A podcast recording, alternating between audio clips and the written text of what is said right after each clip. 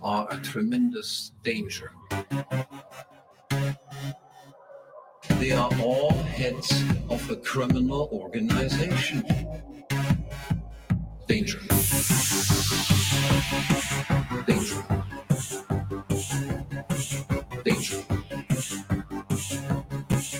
Danger. Democratic states are deterioration. The democratic equality before the law is something completely incompatible with the idea of one universal law applying to every person in exactly the same way. Everyone can become king. Everyone can become king. Everyone can become king, so to speak.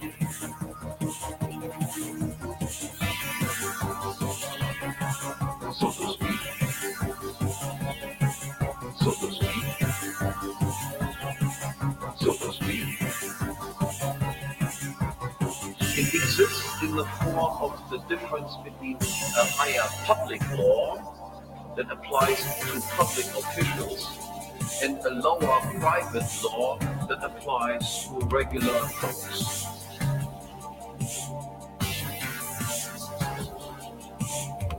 Under democracy, everyone is equal insofar as entry into government is open to all on equal terms. If as a private person, I simply take your money out of your wallet, this is considered to be a criminal offense and I will be punished.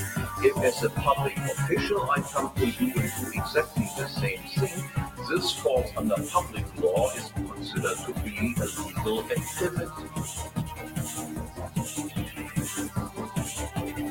So to speak.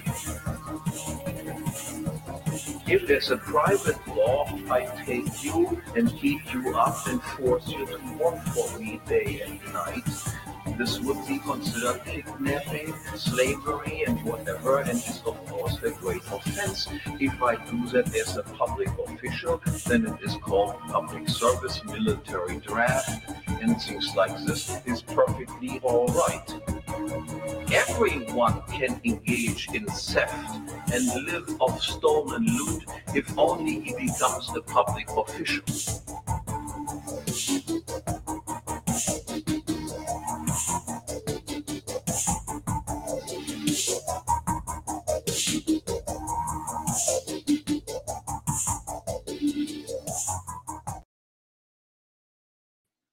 Hey, it's Jose Galison. You're watching No Way Jose. You can find me on No Way Jose YouTube channel, all the major audio podcatchers, and Odysee as well. Today, my guest is Toad. As you guys can tell by the intro, we're back on that Hoppe shit. We're doing it today.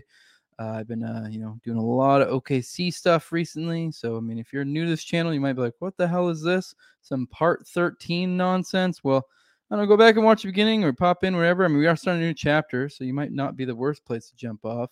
Uh, you know, I don't know. The, the way that Hoppe writes his book, it, it, it you, they, you kind of can read them separately, although some of the stuff builds upon it, itself. But I'd suggest starting at the beginning. But, you know, do do whatever you want or don't watch it, whatever. But, you know, this show covers more than just conspiracies and more than just uh, more than just uh, O K C stuff. So, you know, here we are. Uh, if you don't like it, you know, keep it moving. Uh, but I do want to let you guys know that intro you heard, that was from a YouTube channel called Romero Synth. He said a while back it was cool if I put, use those. Uh, I highly suggest go check him out. He's got a lot of other cool synthwave stuff. Got some Kinsella synth, uh, some other Hoppe synths. I've played pretty much all of them on this series, um, except for obviously the Kinsella one. But, you know, just the Hoppe ones I've been playing on here. But I do remind you guys how this works. Uh, if you are a if you are a uh, patron, you'll be have access to this when it's a live stream. If not, you'll get it roughly a week or so, or however, whenever I drop this. This one I'll probably drop three, four days from you know when we're doing it right now.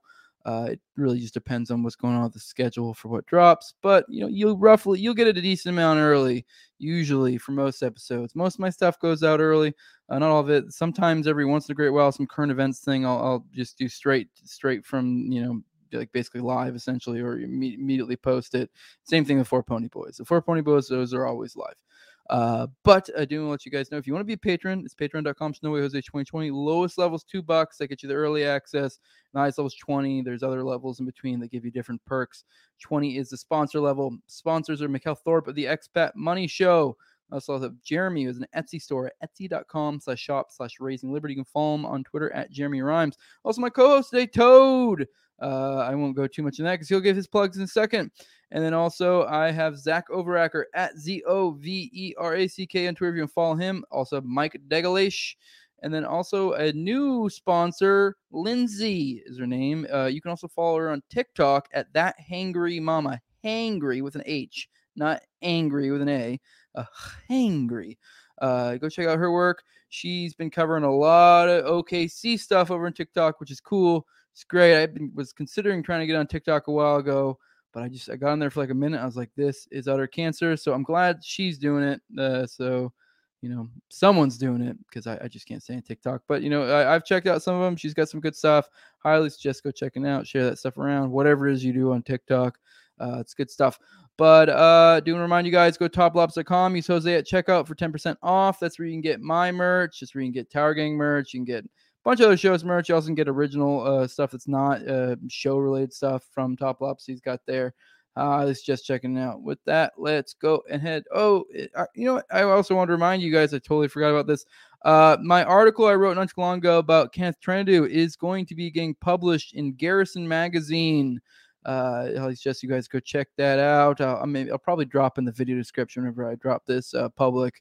Uh, the link to be able to get those. It's not out yet, but it should be here soon. He's, I think he's putting the finishing touches and all that stuff. So uh, maybe by the time this episode drops, if not shortly after. Uh, so whatever the newest issue from when this was posted or the upcoming issue should be coming out soon. Uh, at least just check it out. With that, let's get Toad in here. What's up, bud? Yeah. What's up? What it do? You were- I don't even know what's going on anymore. Hans-Hermann who? Yeah, Hans-Hermann Hoppe. Yeah, it's been, I think it's, I was looking, it's been like a couple months. I just got on a roll, you know, I was on a whirlwind uh, on Tim Cast, part of the problem. It's just, and then the dig, deeper I dig, the more I dig deep, the more like, the more I got embroiled in that, the more other stuff I found like, ooh, I want to cover that. So, you know, and I'm, I try to pull it back a little bit, come back to my roots, trying to strike a balance. And but uh, here we are, we're getting back into it, into the live readings. I mean, we'll see how many people follow along for this. I got a, I got a decently new sized audience. I've gotten a good little boost since the last time we were on here. We'll see how many want to hear about Hoppe. We'll, we'll find out. So, uh, yeah. You ready to get into it, bud? Yeah, I just said I'm not coming back on until you get all the the Timcast boosts and all those other boosts. Then I'll come back on. Yeah, you want to go ahead and drop your plugs real quick here at the beginning. Uh, I know I'm supposed to do them in the beginning. Uh, yeah, sponsors, but I'll have you do it now. Tower Gang Toad on Twitter. I shit post and piss everybody off constantly. Uh, And I co-host with you on uh, the Tower Gang podcast, which is Tower Gang Pod everywhere. That is me, you, uh, Cole, a k a. Fat Dave, Clint from Liberty Lockdown, uh, Top Lobsta of Top Lobsta fame, and Reed Coverdale very occasionally, maybe never, I don't know, uh, from Naturalist Capitalists. All of us, we uh, do a really shitposty show, and we're the most offensive show, more offensive than Legion of Skanks. So that's what we do over there. Tomorrow night, Wednesday I, nights. I think I heard a rumor Reed will be showing up. If you're watching Ooh. this when it comes out publicly, you may or may not have already been on. So if you're a Reed stan. Oh, yeah, that's right. I always show, forget. Yeah. yeah, like nobody's yeah. watching the live stream. So yeah. Wednesday nights, nine eleven p.m. and Tower Gang Pod everywhere. patreon dot com slash Tower Gang Pod. Check yeah, it out. I usually get a few little uh, stragglers here and there uh, from my patrons, but uh, generally speaking, it's usually, yeah, the most people end up watching it later when it uh, goes live. But I do appreciate my patrons. And, you know, if you're watching the live stream, feel free to always yeah. pop in the chat. Uh, the five dollars level, if you're one of my five dollars level guys, I'll always bring your stuff up, I guess, unless it's something ridiculous. Uh, generally speaking, I'll just bring up anybody's usually, unless it's like something that's not worth bringing up, but I'll definitely bring it up if you're a five dollars above. But uh, I give you a little code for each episode, a little little code to throw in the chat, and I'll, that way I can remember that you're one of the five or above. I also usually kind of just know, and I'm familiar with my patrons, so I know who's who. But uh, with that, you ready to get into it, bud? We're on uh, Chapter eight on free trade and restricted immigration. This one yeah. will probably be a short. This will either be a short episode or a really long episode. We'll see where we're at when we get halfway through. It's a weirdly sized chapter for the purposes of these live reading live readings. Yeah. Uh, and I'm trying my best to like either do half a chapter or a whole chapter for each episode. Uh, that way, just kind of neatly yeah. break it up. So we'll see how this one goes. When we get halfway through, we'll see where we're at and yeah. uh, you know, determine if we're going to keep going at that point. The way things have gone, I think, yeah, we're going to split this one up. But yeah. Yep. All right. Let's get into it. Yep. Uh, chapter eight on free trade and restricted immigration. It is frequently maintained that free trade is connected with free immigration, as is protectionism with restricted immigration. That is a claim is made that while it is not impossible that someone might combine protectionism with free immigration or free trade with restricted immigration, these positions are intellectually inconsistent and thus erroneous. Hence, insofar as people seek to avoid errors, they should be the exception rather than the rule. The facts, insofar as they have a bearing on the issue, appear to be consistent with this claim.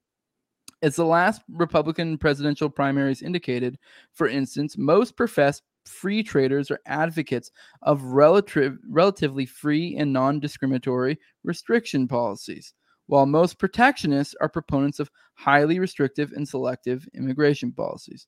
As always, people who don't follow along with these live streams will pop in at comments, uh, whatever. So if you have anything to uh, pop in, Toad, uh, let me know. That was, uh, it was yeah, good. yeah, non-discriminatory yeah, immigration policies. I don't remember. So he wrote this book. Uh, yeah, like so we're talking about we're talking about the two thousand presidential right. election there, or maybe ninety-six. I don't even know, but I don't know how much it really matters when it was. I feel like that is kind of it doesn't typical trend, because that is typically yeah. the trend, generally speaking, of the right wingers, the ones who tend to be, you know, free trade one, like very strong free trade guys tend to typically be a little bit less hawkish on the immigration, and vice versa. The people who are, uh, you know, more all about, uh, you know, protectionism, you know, uh, that kind of stuff, tariffs, stuff like that. Those are going to typically be your guys who are, you know, more of immigration hawks. That's kind of just, that's the only point he's making here at the beginning. Uh, right. But he's trying, he's leading to the point which he's already indicated that that doesn't mean that they're one and the same. They're, these are right. things that you can separate. Right. He's saying that people uh, might conflate the two, but they are separate things. You can have some sort of restricted immigration while still having free trade, or you could say, well, you know, we're not going to allow certain people to actually live here, but we'll still trade with them, or something to that effect. Yes. Appearances to the contrary notwithstanding, I will argue this thesis and its implicit claim are fundamentally wrong. In particular, I will demonstrate that free trade and restricted immigration are not only perfectly consistent, but even mutually reinforcing policies. That is, Uh, it is not the advocates of free trade and restricted immigration who are wrong, but rather the proponents of free trade and free immigration. In taking the intellectual guilt out of the free trade and restricted immigration position and putting it where it actually belongs, I hope to promote a change in current public opinion and facilitate substantial political realignments. Right. So I don't know if there's really much to say there, but he's saying that he's going to be taking a position of free trade, but not open immigration. And he's going to say that those are not inconsistent with each other. And he's going to be saying that uh, people tend to guilt you if you don't take an open uh, immigration stance. Like basically people will call you a racist or, uh, mm. you know, whatever, whatever the other terms are, uh, that you don't like foreigners, essentially you're xenophobic. Uh, so he's going to try to remove that stigma. It's the same idea that he's kind of getting at, is the idea of like, oh, you're a libertarian. Oh, well, why are you not okay with these, what are libertine positions? It's the same idea. It's, mm. it's kind of like, for some reason, people have this jump from one point to the other where they go, oh, well, you think people should be allowed to be trannies if they're adults or whatever. Oh, that, then I guess that means you should support trannies. It's the same idea. Uh, it's like yeah. one, one logically, one lo- uh, point does not logically mean the other. It's like, just because the fact that I think you should be legally allowed to do whatever drugs you want doesn't mean I th- I support, you know, I I uh, endorse people, you know, doing uh, meth regularly or something like that. You know, it's the same exact idea, basically, is what he's kind of getting at. I mean, not the same exact, yeah. but kind of same concept, basically. Um, yeah, I mean, I think because he kind of talked about it in the last chapter. I think he's going to be kind of talking again about um, how in a system where you do have a government, how can you be closer to mimicking what an entirely privatized, like anarchist society would look like? And he's going to say that that would mean some sort of like like when, when you have that, you would have like private enforcement of borders in some way. So he's going to say that something closer that would be some sort of uh, border restrictions and not none at all. Yes. The central argument advanced in favor of protectionism is one of domestic job protection. How can American producers paying their workers ten dollars per hour possibly compete with Mexican producers paying one or less per hour? They cannot, and American jobs will be lost unless import tariffs are imposed to insulate American wages from Mexican competition. Free trade is only possible when countries that have equal wage rates and thus compete on a level playing field. As long as this is not the case, as with the U S and Mexico, the playing field must be made level by means of tariffs. As for the consequences of such a policy of domestic job production, Buchanan and his fellow protectionists claim that it will lead to domestic strength and prosperity. And in support of this claim, examples are cited of free trade countries that lost their once preeminent international economic positions, such as nineteenth century England, and of protectionist countries which gained such preeminence, such as nineteenth century America. Now, did you skip that like small paragraph at the bottom of one fifty-one? Did I? Oh, I did. I'm an idiot. Where he mentioned, uh, yeah, because he's talking about uh, Pat Buchanan here. Oh, well, okay. Well, crap. Damn it.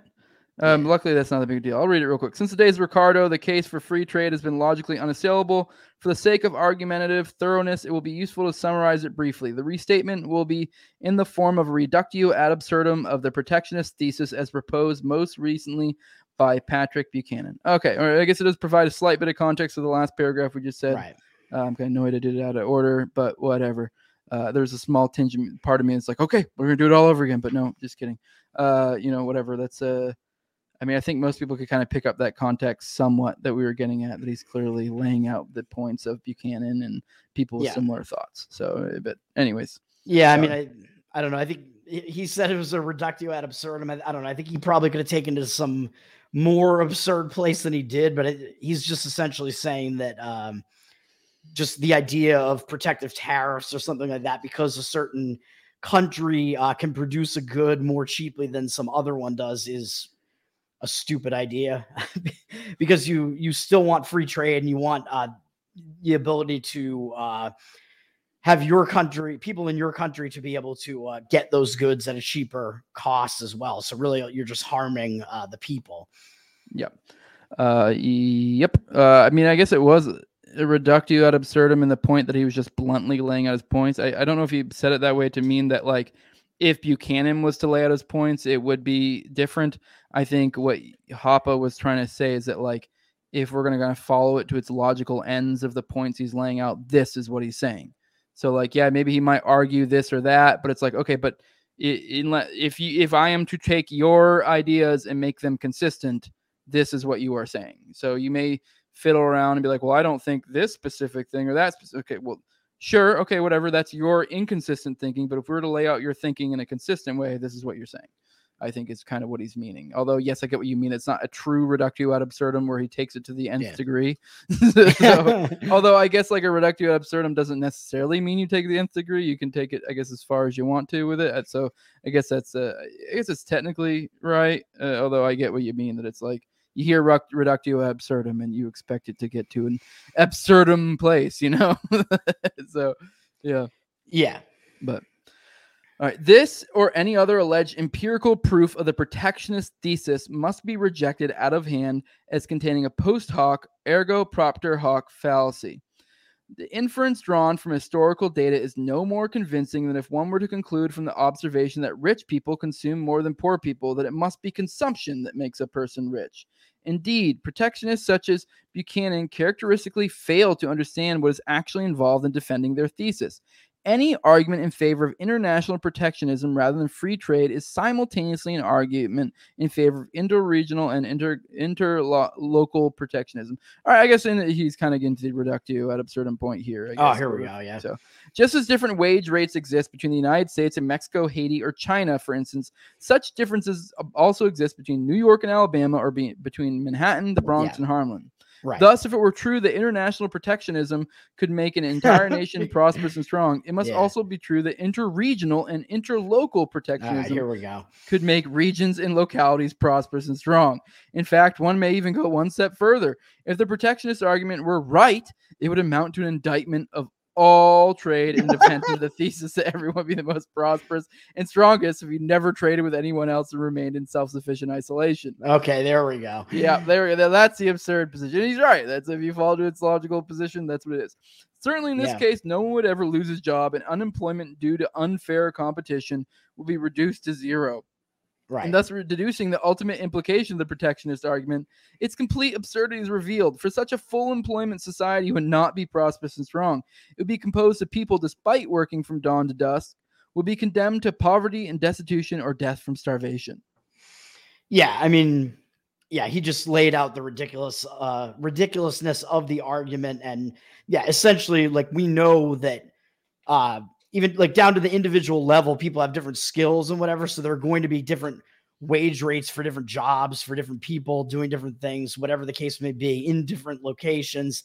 Or and, even doing the same things. You know? Yeah, yeah, right, exactly. Yeah. And yeah. like there's no, yeah, like you can't like centrally plan that. You can't come down with like force and try to force some sort of even playing field across, yeah, everyone everywhere. Like that's just insane. Yes. And like you said, yeah, trade would just completely come to a halt. You can't do that. Yep. International protectionism, while obviously less destructive than a policy of interpersonal, interregional protectionism, would have precisely the same effect and be a recipe for America's further economic decline. To be sure, some American jobs and industries would be saved, but such savings would come at a price. The standard of living and the real income of the American consumers of foreign products would be forcibly reduced. The cost to all United States producers would who use the protected industry's products as their own input factors would be raised, and they would be rendered less competitive internationally. Moreover, what could foreigners do with the money they earn from their U S imports? They could either buy American goods or they could leave in the U S and invest it. And if their imports were stopped or reduced, they would buy fewer American goods or invest smaller amounts. Hence, as a result of saving a few inefficient American jobs, A far few or a far greater number of efficient American jobs would be destroyed or never come into existence. Yeah. Um, yeah. I don't know if I have anything else to add to that really, but um, yeah. yeah. No, I mean, laid it out. I don't really have much to add to it as well. They buy Americans. Like, it's kind of pointing out internationally. Yeah, I don't really, I don't have much to add to the one. I feel like it stands alone on, it stands well alone. All right, on to you. You locked up. There's a lot of post notes on these pages, so you just get the one page and it's back to me. Yeah, uh, apparently, yeah. Um, but yeah, essentially, like, I mean, he's, again, just kind of reiterating that, like, yeah, protectionism is going to hurt, uh, like, yeah, hurt the American consumer in this case, where if we're saying we're putting tariffs on uh, the goods that are, you know, cheaper goods that are made in Mexico, essentially. Like, you know, you're basically forcing the people of America to buy those same goods made more expensively in America. So it's going to be more expensive for those consumers to do it. And you're also hurting the uh, producers in Mexico that are producing those things at a more uh, cheap cost. Uh, and, you know, kind of all you're doing is kind of help propping up the American business, basically. And you're kind of you're artificially doing that because, well, if Mexico has that, you know, comparative advantage or whatever in producing whatever it might be, avocados or whatever the hell it is, uh, then uh, I don't, what am I, I don't even know where I'm going with you're, that. You're, you're disincentivizing goods traveling across borders, essentially, is all yeah, you're doing. So, right. you know, you, you're, yeah. Right. You're, yeah, you're definitely disincentivizing, yeah, free trade. You, you might be, as he kind of pointed out in the previous chapter, you might even be like propping up like uh, some sort of like, I don't want to say racism, but you, you're kind of like making it so that the people of both countries aren't, uh, you know, interacting with each other as much. So they might just, uh, yeah, become kind of more isolated. And those uh, producers in America that are producing that thing at way more of a cost, um, like maybe they should be producing something else that they're better at producing here. Yes, exactly. So you're, yeah, you're no, like, of, yeah, you're shifting, yeah. yeah, the production into something that's uh, less efficient. Yeah, like if you, if if if Mexico is producing a widget that I use to make my thingam thingamabob, uh, you know, and, and for some reason that's the cheapest place to get it. And there's another one that's three times as much in the United States. And now they've just imposed a price that makes it three times, you know, makes it more expensive over in Mexico for me to get it. Then it's like, now I have to go to the other place where it's more expensive, which raises the prices of my products, which, you know, then that gets passed on to the consumer. Yeah. Um, you know, it, it, that, you know, that that also negatively affects the people over in Mexico as well. They're trying to send it to you because they obviously, they, for some reason, they're giving it to you. Now they're, so it, it has this cascading effects that keep going. But all right, on to you. Yeah. Um, yeah. And a company that's producing things more expensively might wind up hiring fewer people, you know, whatever, whatever it might be. Yeah. It's just less efficient for a multitude of reasons, really. Uh, thus, it is nonsense to claim that England lost its former preeminence because of its free trade policies. It lost its position despite its free trade policy and because of the socialist policies, which took hold in England during the last third of the nineteenth century. Likewise, it is nonsense to claim that the rise of the United States to economic preeminence in the course of the nineteenth century was due to its protectionist policies. The United States attained this position despite its protectionism and because of its unrivaled internal laissez-faire policies. Indeed, America's current economic decline, which Buchanan would want to halt and reverse, is not the result of her alleged free trade policies, but of the circumstance that America, in the course of the twentieth century, gradually adopted the same socialist policies that had ruined England earlier. Yep. I mean, there's not much to add to that one, except for, no, like you yeah. said, he's pointing out that, uh, you know, a lot of people like to point out that the United States at one point was had quite a bit of protectionism, and they go, oh, wow, look how great we were doing. It's like, well, we also had an extreme laissez-faire thing going on in yeah. the United States internally. So, you know, it's a... I'm trying right. to think. There's another art. There was something that was coming to mind that I can't think of, of a similar, uh, and you know, uh, uh, and it's not an analogy or metaphor, but a... a similar thing that, that you would apply to this, uh, you know, to illustrate this thing, but I can't think of it off the top of my head. There, there are other things where we do well despite this thing. Oh, when when people will say like, look at these taxes, and they'll try to uh, point to, oh, look at this benefit or that benefit. You're like, no, we're doing well despite that, you know, like like yeah. or or whatever. You know, I, I forget. There's something that'll come to mind later, and that point it won't matter. But all right, yeah, on to but, part three. Yeah, I mean, it's essentially, yeah. So he. He does talk a lot in this book, of course, about how uh, this like rise in socialist policies kind of goes along with uh, the rise in uh, like more democratic forms of government in these Western governments as well. So he points out here that that was happening in England earlier than it was in the U S to some extent. And in the U S, um, we had like, of course, like the huge kind of boom in the U S, like during like the Industrial Revolution, there was a lot of laissez-faire going on in the U S, and that's uh, kind of like the most success that the U S was having was when they were the most free trade that they were. And then early, you know, nineteen hundreds, you get like the rise of uh, progressivism and, uh, you know, the regulatory capture and big business working with um, government and all the protectionism and stuff like that. And that started, yeah, leading to this decline. Yep. All uh, right. Given the case for free trade, we'll now develop the case for immigration restrictions to be combined with free trade policies. More specifically, we will build a successively stronger case for immigration restrictions. From the initial weak claim that a free trade and immigration restrictions that free trade and immigration restrictions can be combined and do not exclude each other, to the final strong claim that the principle underlying free trade actually requires such restrictions. From the outset, it must be emphasized that not even the most restrictive immigration policy or the most exclusive form of segregationism has anything to do with the rejection of free trade and the adoption of protectionism.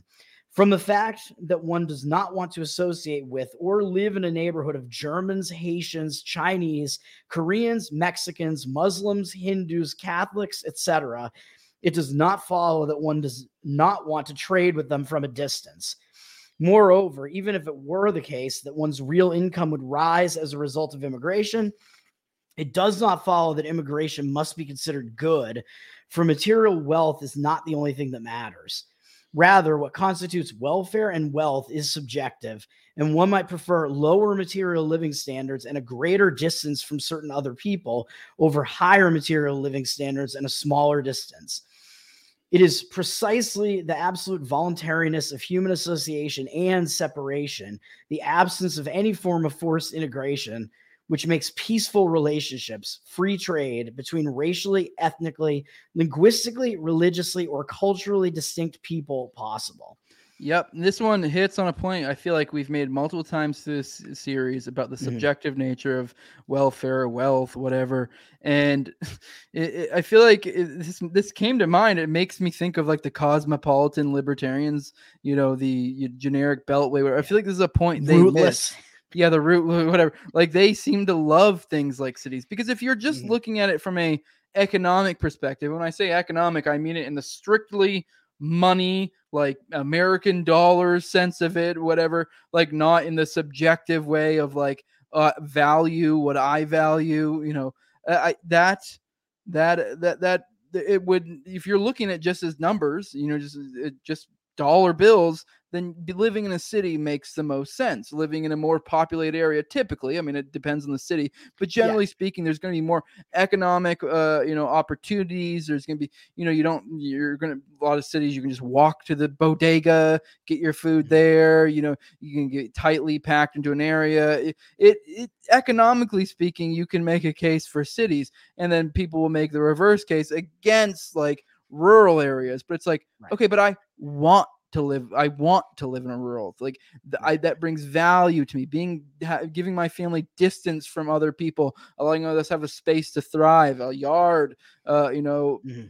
it, exactly. land like that. That is subjectively to me, that means more, you know? Yeah. Yeah. You might get robbed on the way to the bodega, but yeah, that's like exactly what comes to mind here is he's saying that, yeah, like wealth is subjective. And even though you might live in a city, w- which of course does also mean that you're going to have a higher, um, Uh, like cost of living in a city, but yeah, you'll like the jobs are more plentiful. You're, you're going to be making more money, but that's not the only thing that matters. Like a city is probably not the best place to raise a family.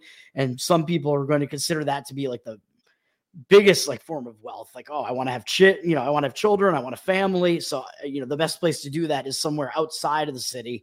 Like you said, more rural area, uh, less crime. Uh, we have like a, a yard for the kids to play in.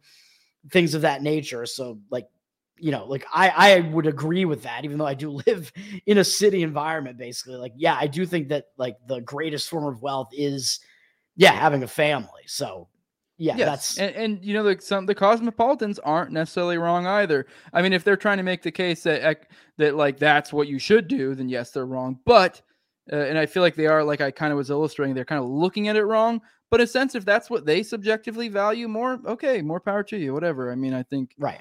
you know, that if that's, if you prefer living in a city, if you prefer doing this, doing that, these are all, you know, these are all in, in this, in, in Capistan world, there would probably be areas where there would be more open immigration, where people prefer that sort of living, which uh, let's be real, probably would likely have higher crime. Uh, although maybe it would be more populated, more, ha- you know, it would be something similar to the cities we have now. So, you know, I, I don't, it's, you know what I mean? Like, it, yeah, it, it's, yeah, you, you, everyone gets my point, but all right, we're on to yeah. the next. All right, go ahead. Well, yeah, well, I was just going to say like, yeah, he's also, uh, you know, he's kind of referring back to the previous chapter again, which was about how, um, open immigration is is the same thing as uh, forced integration. So he's kind of pointing that out again, where if you don't have yeah, any of those restrictions, then you are essentially forced to yeah, live in the same areas, people that maybe you don't want to be uh, living in the same area as some of those people. So maybe that um, has something to do with uh, what you consider to be like value of living in a certain area as well.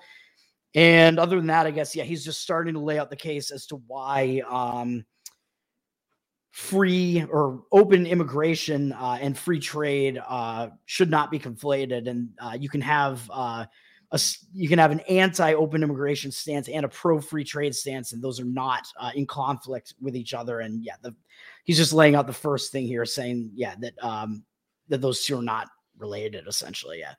Yeah, and like I was kind of getting, you can also have an open immigration and a uh, free trade one in your specific area. Like that's how you prefer it, because like he's alluded to multiple times, what they're trying to get to is what we would see in a true free market or in mm. a true free in, in, in anarcho world or whatever.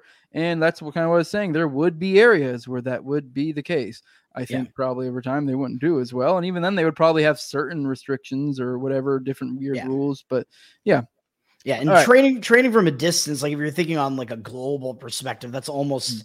like it's something that has to happen because you have certain yes. areas uh, where that are the only areas where you can produce certain things that people are going to want all across the globe. So like trading from a distance isn't just because, well, I might not want to be like living with these certain groups, although that might be the case too, but it's just like something that you kind of need uh, to have true uh, free trade. Yeah, and to some extent, I don't I don't necessarily think Hoppe was saying this, but I do do want to be clear. That doesn't mean that there aren't people that some people wouldn't want to trade with people because of given oh, yeah. characteristics. For example, right. a good, good uh, example, this is the Dylan Mulvaney thing going on with Bud Light. Some people are making the decision not to buy Bud Light because yeah. of, you know, they don't like that they use a trans yeah. person to push yeah. their beer. That's typically for, let's be real, kind of frat boys and rednecks. Like that's kind of yeah. what Bud Lights typically are for. So they're it's, like, what the hell is going on here? So they don't want to buy it. But now generally yeah. speaking, like the point being is he's saying these two aren't necessarily connected. Like they can yeah. be, or they can be that like you don't want to trade with be- someone because of whatever characteristic, but that doesn't. Y- right. Yes. Um, Yeah, it's it's actually hilarious because the Bud Light thing is almost like the inverse of the the baker doesn't want to bake the gay wedding cake. Yeah. It's like, well, now I'm the consumer and I don't want to buy the trans beer. Yes. All right. The relationship between trade and migration is one of elastic substitutability rather than rigid exclus- exclusivity. The more or, or less you have of one, the less or more you need of the other. Uh, the po- I said that retarded. Uh, the more you have of one, the less you need of the other. In the, if you read the book, it's got more and then in parentheses less. The point that's being is that like the inverse is also true is kind of what he's saying. So like you can say the more you have of one, the less you need of the other, or you can say the less you have of one, the more you need of the other. Right. If you have no migration, then you would need more trade. Um, yep. Right. Because you need to get those goods from outside of where you are. So I think that's basically what he's saying. Other things being equal, businesses move to low wage areas and labor moves to high wage areas, thus affecting a tendency towards the equalization of wage rates. All right, we're getting to some stuff. For the same kind of labor, as well as the optimal localization of capital.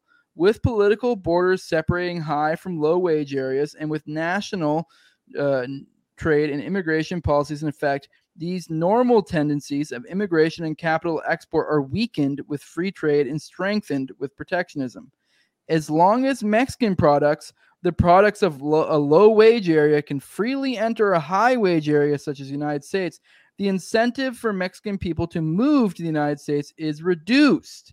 Yeah. In contrast, if Mexican products are prevented from entering the American product, the attraction for Mexican workers to move to the United States is increased. It's a key point.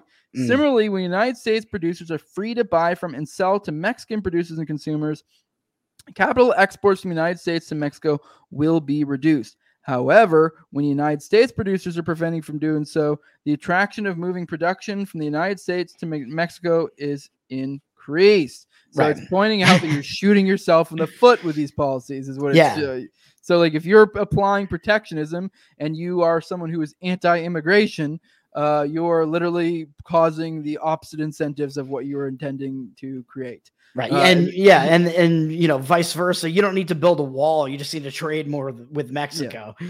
And then, and yeah, like, yeah, yeah well, like he's saying, like, if you have like an actual, like open trade environment, uh, the, um, I don't even know what the, what the word I'm looking for is, but it's going to be like the, like the uh, wage rates will tend, the tendency would be for the wage rates to like even out, like, yes. um, you can't like try to force them to do that, but if you had like complete free trade everywhere, that would uh, be like the tendency of the market, kind of like price, like it is a price, right?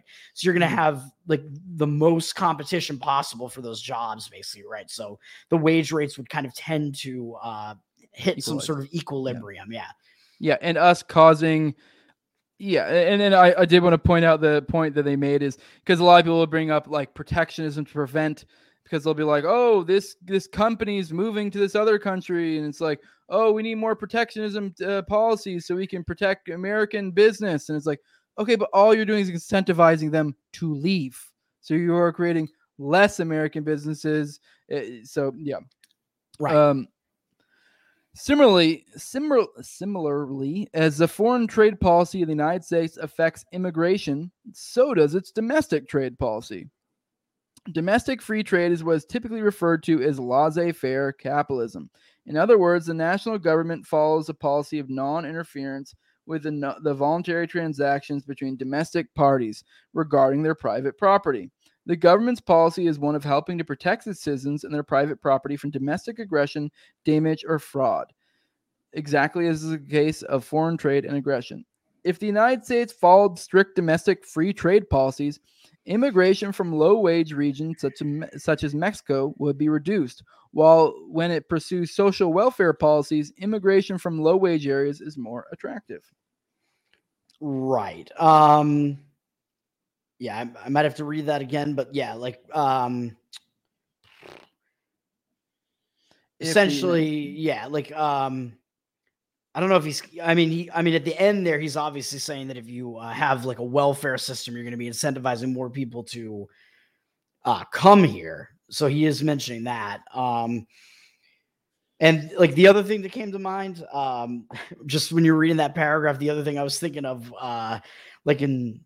the current day is that right now you have this uh, situation where it's like, yeah, that some people refer to as anarcho tyranny, where you have uh, like the police in cities, just like kind of allowing like theft at this point. So you could uh, view that as uh, the government impeding free trade, because he's talking about, well, like the job of like the police, the protection agency is really to protect like you and your business. Right. And they're just standing down from doing that. So that's totally interfering with free trade, because now you have people like robbing the business owner. And that's also going to cause people to not want to go to that business because, you know, they're more scared to do so because there's more crime going on. Yeah. So that's uh, that, that. Those are my thoughts on that. Yeah. I think uh, that last paragraph is leading into our next section where we're going to explore this concept he's getting at, yeah. where if, you know, not, basically the key sense being if the United States followed strict domestic free trade policies, that word's a little bit weird, strict, because it makes you think like restrictive, but no, what it means is like laissez-faire, essentially, like you can kind of do mm. what you want. Immigration from low-wage regions such as Mexico would be reduced, uh, while when it pursues social welfare policies, Uh, immigration from low-wage areas is more attractive, and we'll, right. we'll get get to why uh, in here in a second. Uh, to uh, to the extent that a high-wage area such as the United States engages in unrestricted free trade internationally as well as domestically, the immigration pressure from low-wage countries will be kept low or reduced, and hence the question as to what to do about immigration will be less urgent. On the other hand, insofar as the United States engages in protectionist policies against the products of low-wage areas products and in welfare policies at home, immigration pressure will be kept high or even raised, and the immigration question will assume great importance in public debate. Not really much to say about that. It's retreading the same stuff from the, the last paragraph. Yeah. Obviously, the world's major high-wage re- high-wage regions, North America and Western Europe, are presently in the latter position, in which immigration has become an increasingly urgent public concern. In light of steadily mounting immigration pressure from the world's low-wage regions, three general strategies of dealing with immigration have been proposed: unconditional free immigration, conditional free immigration, and restrictive immigration. While our main concern will be the latter two alternatives, a few observations regarding the unconditional f- free immigration po- position are appropriate, if only to illustrate the extent of its intellectual bankruptcy and irresponsibility. Yes. Yeah, so, yeah, we're getting into more of the the stuff that uh, a lot of the um, I don't know, like progressive libertarians, if you want to call them that, uh, have issues with, um, you know, kind of wrapping their head around uh, the position of being anti-open immigration, and they continue to claim that open immigration is the libertarian policy because, oh, it means no government interference. But, you know, I think Hoppe does a good job smashing that argument in this Uh, book, especially in this uh, chapter and the previous chapter, I think, as well. And I forget what else. I was going to say one thing on that, but um, oh yeah, we just hadn't really specifically pointed out what he's pointing out here, that if you have a higher wage rate, like in the U S than you have in Mexico, that is an incentive for people to immigrate to the U S because they'll make more money. Yeah. Oh, is that what he's saying? Or did I read yeah. that wrong? Oh, okay, all right. Well, that, that that is one thing that he's pointing out. Yeah, that if, if you can make more money doing the same job in the U S, that's going to incentivize people to come here, right? I guess. I mean, I, that reads weird. The immigration pressure from low-wage countries will be kept low or reduced, and hence the question yeah. as to what to do about immigration will be less urgent. Uh, I think I think it's just as simple as like what I said, right? Like people want to make as much money as they can, and if you have you know government interference such that the same job pays way more in a particular country, people are going to want to be doing. If people do that job, they're going to want to be doing that job in that country and making more money, right? I, I don't know if I feel like he's almost might be saying the opposite. Whatever. Well, I mean, I think he might uh, allude to it more. That it's weird. He did drop it, but they didn't really make the point. Although maybe he did make the point earlier. I'm, I'm a little confused, to be honest with you. I think that's what he's saying. High wage yeah. rates attract more people to that country. Like that's that's basically yeah. it. Yep. And and the opposite. Like lower wage rates are going to incentivize people to not want to be there and go somewhere else. And that's, that is why you have a lot of uh, immigration into the U S, right? I mean, well, a lot of it is welfare, obviously, but you yeah. also do have the higher wage rates as well. Okay. All right. Uh, on to you, Toad. Yeah. Uh, according to proponents of unconditional free immigration, the United States, qua high wage area, would invariably benefit from free immigration. Hence, it should enact a policy of open borders regardless of present conditions, that is, even if the United States were entangled in protectionism and domestic welfare. Surely such a proposal must strike a reasonable person as fantastic. And he doesn't mean fantastic as good. He means fantasy land. Assume that the United States, or better still, Switzerland, declared that there would no longer be any border controls, that anyone who could pay the fare might enter the country and as a resident would then be entitled to every normal domestic welfare provision. Is there any doubt about the disastrous outcome of such an experiment in the present world? The United States, and even faster, Switzerland, already weakened by protectionism and welfare, would be overrun by millions of third world immigrants. Yeah, see, this is where I'm getting at. That's what he was getting at. The, because the inverse he was getting at was, if we had the social welfare policies, the immigration would be more attra- from low wage areas would be more attractive. Yeah, that's that's. Uh, I, I guess true, he's yeah. making the point that like low wage means kind of like shithole.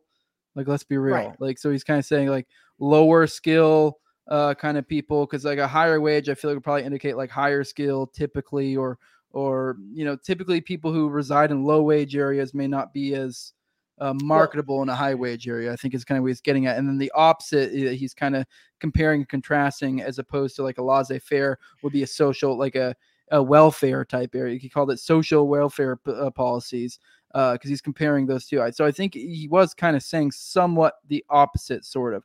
Although I think when he, he may be meaning just like immigration pressure, he just means like negative or positive immigration pressure, because there's always going to be immigration, but maybe he's making the point that the immigration you're getting is stuff that no one's going to be really concerned about, because if there's someone that's moving at that point, they're moving for economic opportunity and they're likely to be more beneficial. And maybe I'm reading into this more, but I'm pretty sure.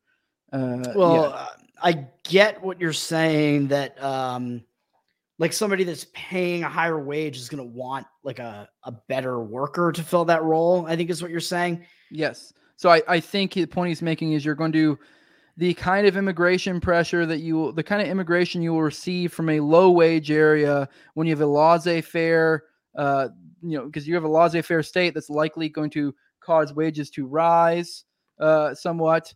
And so if you have a high wage area, that's a laissez-faire place, and then you have another place that's uh, low wage, that's kind of nearby. Now the immigration pressure that's being caused, I feel like that would probably lower the immigration, I think is kind of the point he's getting at, because I mean, yes, there'll still be immigration, but it's not going to be this like, you know, like a, one of those like little bulbs for insects where it like sucks them in because of the welfare. Cause he's comparing, contrasting the two. Uh, if you're right, moving right, at that right. point, you're, yeah, I guess there's still an immigration pressure for people to come for those sort of economic opportunities. But I feel like the high wage things are going to be typically more high skill positions. Yeah. Yeah. Probably, I think you're yeah. right. Yeah. Yeah. yeah. I so, think you are right about that. And yeah, I, f- yeah. I feel like he should have probably supported the point he made a little bit more there, because no, no, no, you were right. sitting here. You're, you're right. He was saying that the uh, the the argument uh, from the uh, the open borders uh, proponents is actually uh, Well, I mean, I don't know if he's just saying that, hey, we're going to get more immigration like because we have a higher wage rate, but I still think that it is the case that people want to find a higher paying job. So there well, is duh. that yeah, incentive. Yeah. yeah. yeah. So, I, I think the point being is if you're in a low wage area and, yeah. and there's another area, it's a high wage area, it's probably typically going to be for a reason for the people. So yeah, yeah, that high wage area is skilled labor. Yes. yes. Correct. So it, yes. yes. So like, yes, you would obviously still have it, but it, I don't think you would have as much of a quantity of people uh as opposed to, because they're comparing and contrasting it to a social welfare place, uh you know so yeah. um, more of that type of setup. But all right, yeah, anyways, I just basically took the whole thing as like him basically saying that government policy is uh artificially uh incentivizing more immigration than would be happening yes. otherwise. Yep. And that includes, of course, you know, he mentions welfare again here, which is, you know, yep. another obvious uh incentive there. All right. Um, yeah, welfare costs would quickly skyrocket and the strangled economy would disintegrate and collapse as the subsistence fund, the stock of capital accumulated in and inherited from the past, fathers and forefathers, was plundered. Civilization would vanish from the United States and Switzerland, just as it once did from Greece and Rome. So, yeah, pretty uh, powerful language there on that one. Um, Yeah, I mean, he's just kind of concluding that paragraph there and saying that if you do have um, like totally uh, uninterrupted uh, immigration, uh, like he's basically saying you're going to collapse the country. Yes. All right. Next page. All right. Such unconditional free immigration must be regarded as a prescription for societal suicide. The typical position among free traders is the alternative of conditional free immigration. Uh, according to this view, the United States and Switzerland would have to first return to unrestricted free trade and abolish all tax-funded welfare programs, and only then could they open their borders to everyone who wanted to come. In the meantime, while the welfare state is still in place, immigration would be permitted subject to the condition that immigrants are excluded from domestic welfare entitlements. Yeah. So, so uh, yeah, on the previous page, uh, yeah, so he's going to lay out like the three different possibilities here. And that first one was uh, completely unrestricted immigration. And he was explaining why that will not work. And now he's moving on to conditional free immigration, which essentially is saying, well, we will have open immigration on the condition that we get rid of like the welfare state first. And I believe he's going to say why he doesn't agree with that either. Mm-hmm. Yep. While the error involved in this view is less obvious and the consequences less dramatic than those associated with the unconditional free immigration position, the view is nonetheless erroneous and harmful. To be sure, the immigration pressure on the United States and Switzerland would be reduced if this proposal were followed, but did not disappear. Indeed, with foreign and domestic free trade policies, wage rates within the United States and Switzerland might further increase relative to those at other inca- uh, locations. The, hence, the attraction of both countries might even increase. In any case, some immigration pressure would remain, so some form of immigration policy would have to exist. Do the principles underlying free trade imply this policy must be one of conditional free immigration? No, they do not. There is no analogy between free trade and free immigration and restricted trade and restricted immigration. The phenomena of trade and immigration are different in one fundamental respect, and the meaning of free and restricted in conjunction with both terms is categorically different. People can move and migrate. Goods and services of themselves cannot.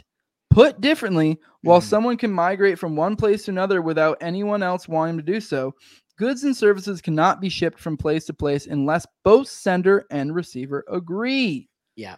So he's kind of getting that pro- property rights type stuff. So if you, right, which I guess that leads into stuff we were talking about earlier, which if a uh, an individual is moving to an area that I guess you would call public property of some sort, mm-hmm. uh, well, public property is a thing that shouldn't exist. It's kind of a contradiction in terms. So now you have a thing that is coming to this place that no one wanted it to come to, that for some reason it doesn't like it, it.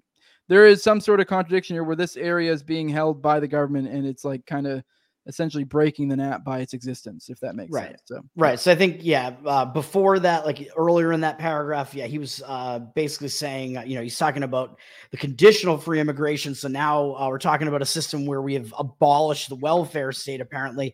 And he's saying that there will still be uh, certain incentives to immigrate, uh, sp- you know, I think particularly like people might be like, hey, this is like more of a like free country now, so let's let's move here like that. It seems like more similar to a scenario like earlier in the United States, like kind of the Ellis Island uh, type of scenario. They were um, like, I think you're still going to have that incentive for some people to come here, but you might be uh, incentivizing more skilled workers to come here rather than, um, you know, basically everyone and unskilled labor and that type of stuff, I think is kind of what he's getting at here. So uh, because you've gotten rid of the welfare state, now you are not incentivizing as many of those people who want to just come for that reason.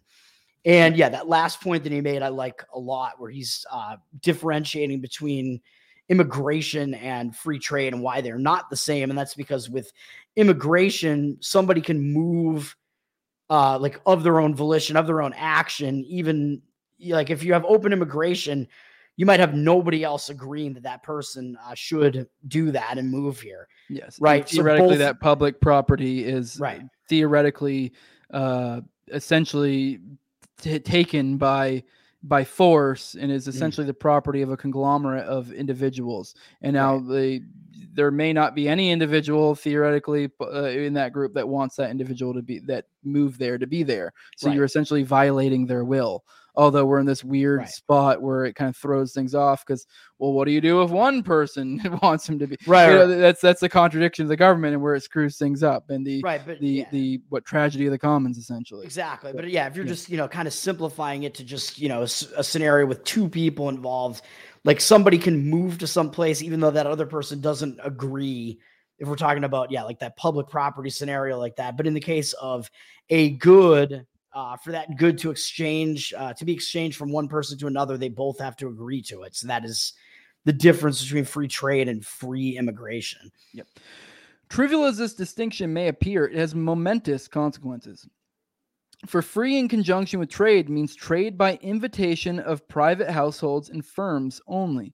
And restricted trade does not mean protection of households and firms from uninvited goods or services, but invasion and abrogation the right of private households and firms to extend or deny invitations to their own property.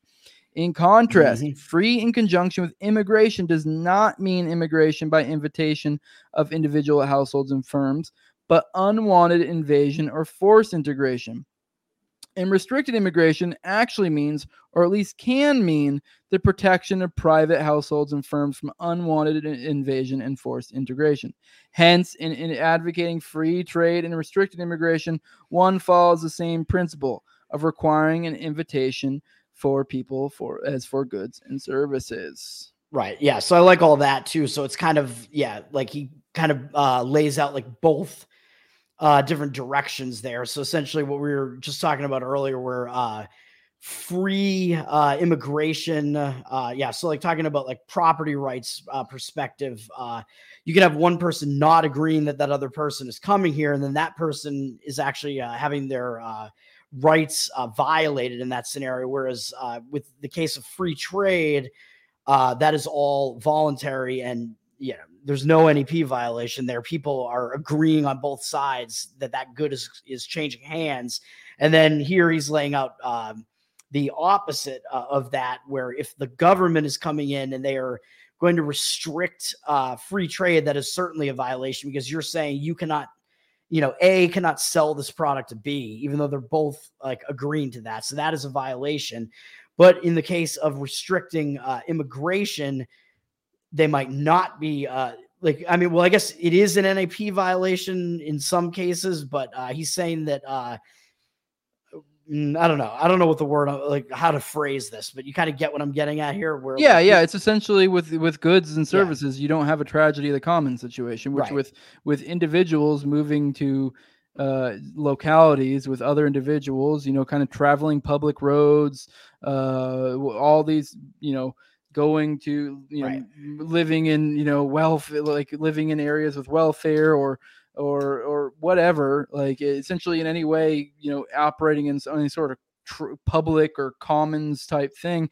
Uh, mm. But you don't have this issue with goods. So, well, yeah, uh, it, yeah. It, like it like may, if the government uh, like, you know, implements some sort of restriction, it may not violate the N A P in any way. If, you know, like, for example, like I know a lot of people like Tom Woods, Dave Smith, they like to kind of use like the public library example, that's government property. So it is the government kind of restricting somebody if they decide, hey, this like bum can't just come in here and, you know, like shoot up or like piss on the floor or something like that. Like we are allowed to kick that guy out if yes. they're doing that. So it's a situation like that. Yeah. But, but even then the, the, the, the funny thing about the tragedy of the commons, even with the pissing in the library situation, theoretically you could say there might be one person who was stolen from that is like, you know what? I think bums should piss in libraries. yeah. Like, well, okay. Well, now what do you do with this? Cause it's like everyone's money is being taken. He was stolen from, and now his money is being used in a way right. or his property is being used in a way he doesn't want to be used, because if it was up to him, bums would be pissing in the library. Yeah. So this is the whole perp, the whole point we're getting at is how the government fucks things up. And it's almost like a, okay, well, reasonable people can say, let's be real. Most exactly. people being stolen from here or, or could agree to this, but I right. obviously, ideally this would be privately owned. Uh, and that way, if the owner decides or the shareholders decide, you know what, this is a, a, a bum pissing library. Like, okay, I, I think this is a really bad business model, but okay. like, so yeah. yes, the, the, the, it just kind of illustrates the whole point of the yeah. uh, tragedy of the commons. Yeah, privatize all the bum pissing libraries. Yeah, so let's, let's yeah. open a private one. yeah. So I mean, I'm trying to make the point because I. I don't really necessarily like the way it's called. It you're phrased. Into reading. I don't necessarily like the way it's phrased by Hoppe because it does imply that essentially, like, like you were getting at there, like with the bum pissing, that like technically, technically, it's uh, it almost implies that it's completely in line with libertarian theory to be like.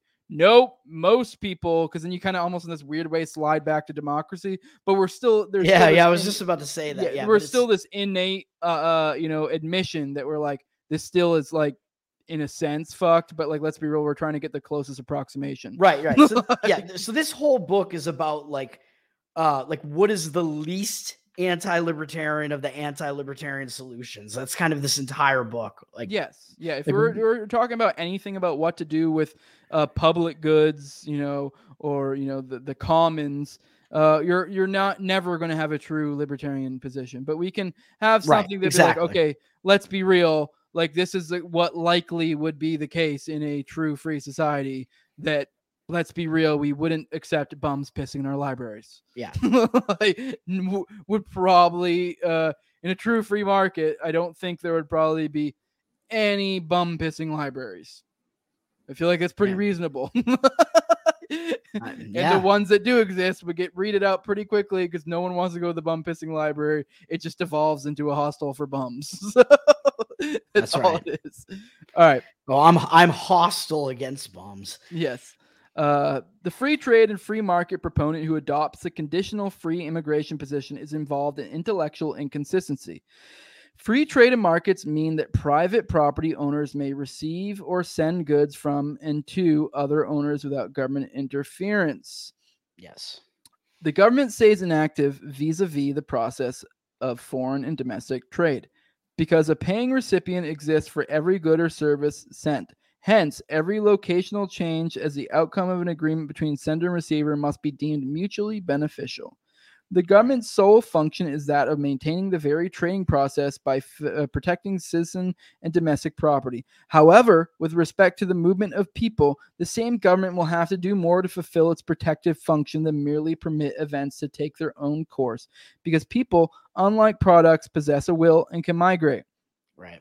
Accordingly, population movements, unlike product shipments, are not per se mutually beneficial events mm-hmm. because they're, they are not always necessarily invariably the result of an agreement between a specific receiver and sender. There can be shipments, uh, immigrants without willing domestic recipients. I love it. He's like, it, it feels yeah. so dehumanizing this chapter because he's referring, yeah. like he's like, referring to people as almost like items. this is why this is why people don't like it. But well, he's he's he's actually contrasting uh yes, people, yeah, people it, to it yeah physical funny. Goods here. Yeah, yeah, yeah. Uh, yeah. In this case, immigrants are foreign invaders, and immigration represents an act of invasion. Surely a government's basic protective function would include the prevention of foreign invasions and the expulsion of foreign invaders. Just as surely then, in order to do so and subject immigrants to do to the same requirement as imports, A government cannot rightfully allow the kind of free immigration advocated by most free traders. Just imagine again the United States and Switzerland threw their borders open to whoever wanted to come, provided only that immigrants be excluded from all welfare recipient entitlements. Apart from uh, the sociological problem of thereby creating two distinct classes, domestic residents, and thus causing severe social tensions, there's little doubt that the outcome of this experiment in the, in the present world. The result would be less drastic and less immediate than under the scenario of unconditional free immigration, but would also amount to a massive foreign invasion and ultimately lead to the destruction of American and Swiss civilization. Even if no welfare handouts were available to immigrants, this does not mean that they would actually have to work, since even life on and off the public streets and parks in the United States and Switzerland is comfortable as compared to real life in many other areas of the world. Thus, in order to fulfill its primary function as a protector of its citizens and their domestic property, a high-wage area government cannot allow an, uh, an immigration policy of laissez-passer, but must engage in restrictive policies. Yeah. So, yeah, I mean, that first chunk of that paragraph, he was just like uh, reiterating what we were saying before, where essentially like when you have the, the exchange of a good, that good has been invited to come over here because the purchaser wants that good. So they're inviting it. But in the case of immigration, uh, that person may be coming over uninvited by anybody that lives in that territory. So that's that was essentially the whole point there. And then uh the last point that he was making there, uh, you know, to wrap up the uh, chunk about conditional open immigration, where the condition would be that there is no welfare anymore for the immigrants. Although I think he was saying that maybe there still would be uh like welfare uh, benefits for the people that live in that country already, that are the citizens of that country, not for the people that immigrate. He's saying that there would still be Uh, immigrants here just because the quality of life is better. And he said that they might actually come here and uh, they might still not work, because living a homeless life here is actually still better than the life that they have in whatever third world country they're coming from. So you might, you're still actually incentivizing uh, like bums to come here basically and live on the streets. So he's saying that it is um, that the government, uh, if they are taking the role of uh, protecting the citizenry, that they are in the right if they want to not allow that to happen. Yep. Well, all right. That's the end of this one. We're going to finish this section up in the next one whenever we end up squeezing that one in.